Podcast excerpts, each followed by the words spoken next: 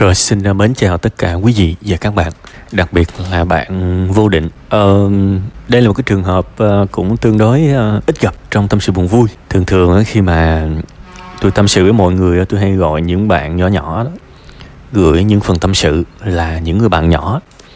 Thì hôm nay chúng ta có một người bạn lớn ha Đó là bạn vô định. Đầu tiên thì tôi cũng muốn gửi đến bạn những cái lời chia sẻ và đồng cảm. Đúng là ở cái lứa tuổi của bạn thì đây là một cái vấn đề không đơn giản. Tuy rằng không phải là không có cách giải quyết, nhưng mà khi chúng ta càng ngày càng lớn thì cái máu lửa, cái năng lượng, cái máu lửa, cái năng lượng của chúng ta nó nó chắc chắn nó sẽ giảm đi. Không bao giờ mà nó được như là tuổi trẻ. Đồng ý là lâu lâu tôi cũng nghe um, ông này, ông nọ, kiểu như là cũng lớn rồi và bảo là tôi không bao giờ cạn năng lượng, tôi hừng hực. Thì thực ra đó, nếu mà so sánh với thanh niên thì chẳng bao giờ bằng đâu. Nhà nói thiệt.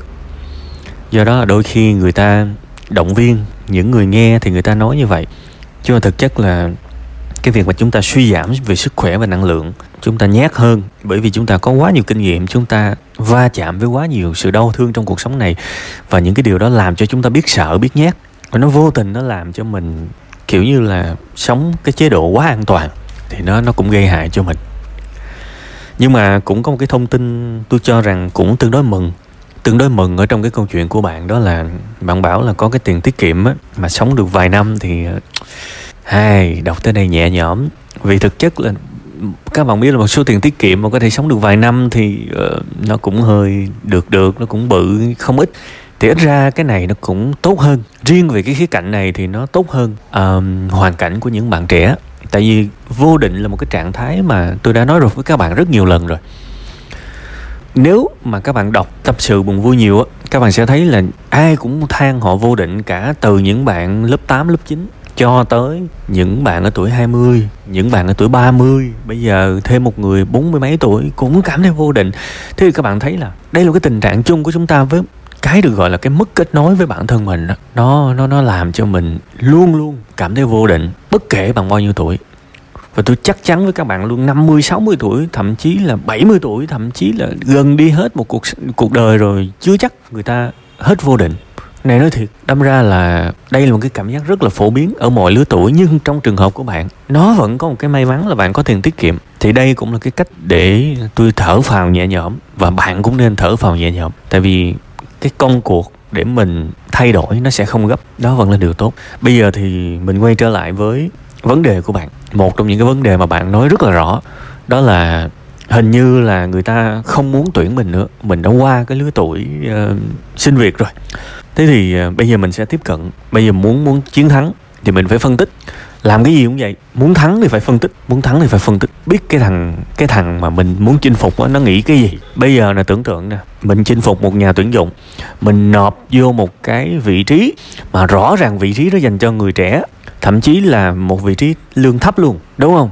Và cái người mà đọc cv của mình á, đôi khi là nó là tuổi con, tuổi cháu mình luôn. Nó đọc cv của một bà cô thì nó nghĩ gì? Nó có quản được mình không? Mình mang lại cái giá trị giá trị gì cho cái vị trí đó, đúng không? Rồi ờ, mình có năng động không? Mình mình có dễ sai bảo không?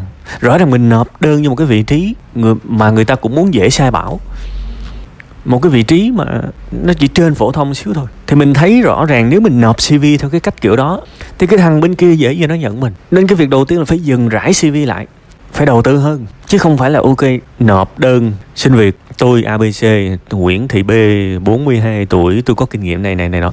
Cái thằng bên kia nó đọc nó nghĩ gì mình cũng phải hiểu chứ.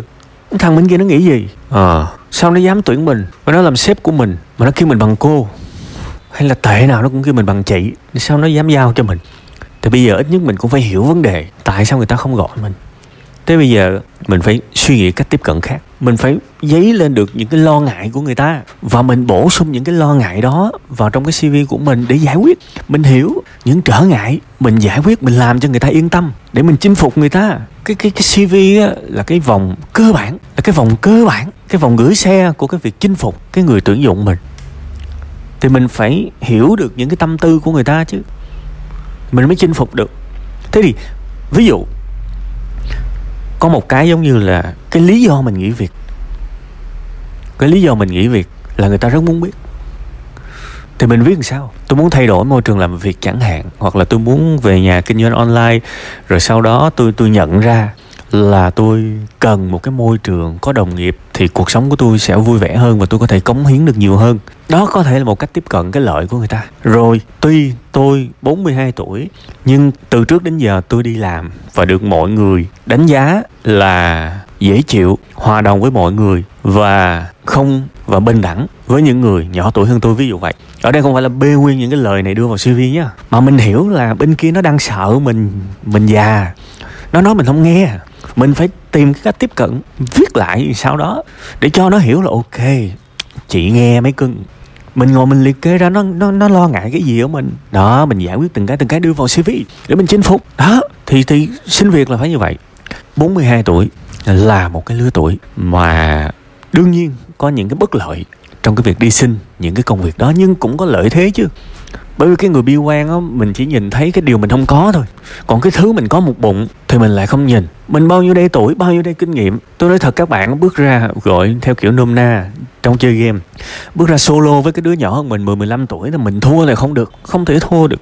Cái điều quan trọng là mình thắng bằng cái gì thì mình phải nhìn vô bản thân mình. Tôi có kinh nghiệm gì, tôi đã quản lý một cái nhóm như thế nào, tôi sẽ giúp công ty tiết kiệm được cái a, cái b, cái c và với kinh nghiệm này tôi có thể vào và làm cái công việc đó gần như ngay lập tức với tôi tôi tin tưởng cái điều đó kinh nghiệm như vậy. Và thậm chí khi người ta gọi mình đi phỏng vấn thì mình cũng thể hiện một cái sự vừa tự tin cũng vừa khiêm nhường.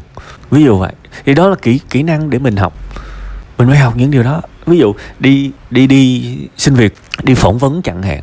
Thì bây giờ mình tới phỏng vấn thì mình vẫn trả lời những câu hỏi một cách tự tin. Nhưng mình có thể hỏi là một câu là em thấy câu trả lời của chị có hợp lý hay không? Theo em thì câu trả lời này có hợp lý hay không? Em có cần chị bổ sung gì không? Tức là mình mình thể hiện ra là tôi muốn lắng nghe bạn, tôi già hơn nhưng mà tôi tôi không có đàn áp bạn bằng cái cái kinh nghiệm, cái tuổi tác thí dụ như vậy. Tại vì tôi nói rồi, có thể các, cái người đọc cv của các bạn hay là cái người phỏng vấn các bạn, nó đáng tuổi con, tuổi cháu các bạn hết thiệt. Và đương nhiên nó sợ sợ mình già, mình chậm, nó sợ mình già nói mình không nghe, nó sợ mình hay cãi bướng, nó sợ mình đàn áp ngược lại nó. Đó là những cái cái tâm lý rất là thật của một con người. Thì mình phải giải quyết cái đó từ từ từ từ tiếp cận lại cái cách viết CV đương nhiên, đây chỉ là những cái gợi ý thôi. Tôi tin là với kinh nghiệm của bạn thì những cái chuyện này các bạn có thể dễ dàng làm được. Nhưng mà tôi tôi mong tất cả mọi người không chỉ là những người bạn lớn và kể cả những người bạn nhỏ, chúng ta nên viết một một cái CV một cách tử tế hơn. Tôi nói thiệt, thay vì các bạn rải 10 công ty một cách hời hợt, các bạn nhắm vào công ty mà theo các bạn là các bạn thích làm nhất. Có ai trong các bạn dành ra một tháng để viết một cái cv không? Tôi nghĩ là hiếm. Tôi nghĩ là ai trong chúng ta cũng nên kỹ kỹ xíu, hết mình xíu cho cái việc mình muốn các bạn. Nói chân thành luôn á, một cái cv được viết, được sửa đi sửa lại, được chăm chút, được đặt tâm huyết vô đó, được viết hướng tới cái lợi ích của công ty thay vì cái thỏa mãn của bản thân mình. Thực ra mình đọc cái job description của người ta đó mình có thể lấy chính cái đó để viết cv từng dòng của mình là mình sâu ra rất rõ là tôi đáp ứng được điều a điều b điều c trong cái cái jd cái cái yêu cầu tuyển dụng của người ta. Mình viết ra sao đó để công ty khi mà nó đọc nó cảm thấy mình là phải nói là fit perfectly kiểu như phù hợp một cách hoàn hảo luôn thì nó sẽ bị ấn tượng. Thì làm sao để người ta đọc một lần và người ta cảm thấy là trời ơi cái ứng viên này phù hợp một, một cách hoàn hảo? Là do cái sự kỹ trong cái việc viết cv của mình. Và mỗi lần viết, mỗi lần chỉnh sửa là mỗi lần mình làm nó tốt hơn. Kể cả mình nộp cái công ty A mà nó không nhận, thì mình lại sửa CV một lần nữa, mình nộp vào công ty B. Sao mà không nhận được? Đúng không? Hãy đừng viết những cái CV quá bình thường như là mọi người vẫn viết. Đây là chân thành luôn á. Ngoài ra, tôi tôi cho rằng bản thân bạn nên có những cái niềm vui ngoài công việc xíu. Cả ngày mà không nói chuyện, không gặp ai là là không được rồi thiệt hãy hãy tham gia những cộng đồng chạy bộ hãy tham gia những cái trò chơi giống như là nhảy khiêu vũ. Ví dụ ở cung văn hóa lao động có những cái lớp về khiêu vũ này nọ rồi đó. Có những cái lớp thể thao rồi hãy tham gia đi. Vui hay không thì tính sau. Thậm chí vô đó chán học một hai khóa chán rồi ok không sao cả. Sau đó chán thì nghỉ. Nhưng mà cái điều quan trọng đó, cái sự hạnh phúc của mọi người nó nó luôn phải có một cái yếu tố xã hội. Mình có thể là người hướng nội và theo kiểu là mình không cần có quá nhiều bạn, mình không cần cái sự quá sầm uất. Nhưng đừng bao giờ tin vào một cái cuộc sống mà mình vẫn hạnh phúc khi mà mình có thể ở một mình. Đạt được cái trạng thái đó là mình thiền định, mình chân tu là quá quá đỉnh rồi hầu hết chúng ta không đạt được cái trình độ đó. Thì chúng ta vẫn cần người khác để sống một cuộc đời hài hòa. Và cách dễ nhất lại lao vào những cái hoạt động những cái thứ ở trên đời này được thiết kế để gắn kết mọi người, đó là thể thao, đó là nghệ thuật. Đại khái về đó là hai cái. Thì tôi cho rằng đó là cách để mình cân bằng lại cuộc sống này. Đời mình mỗi ngày phải có ít nhất một niềm vui. Và hãy xem cái việc mà có niềm vui là một cái trọng trách để mình tử tế với bản thân mình. Cái này là nói rất nghiêm túc luôn á. Sống trên đời là không phải để đi làm. Đi làm là một cái tập hợp con của sự sống thôi. Sống trên đời này là để sống.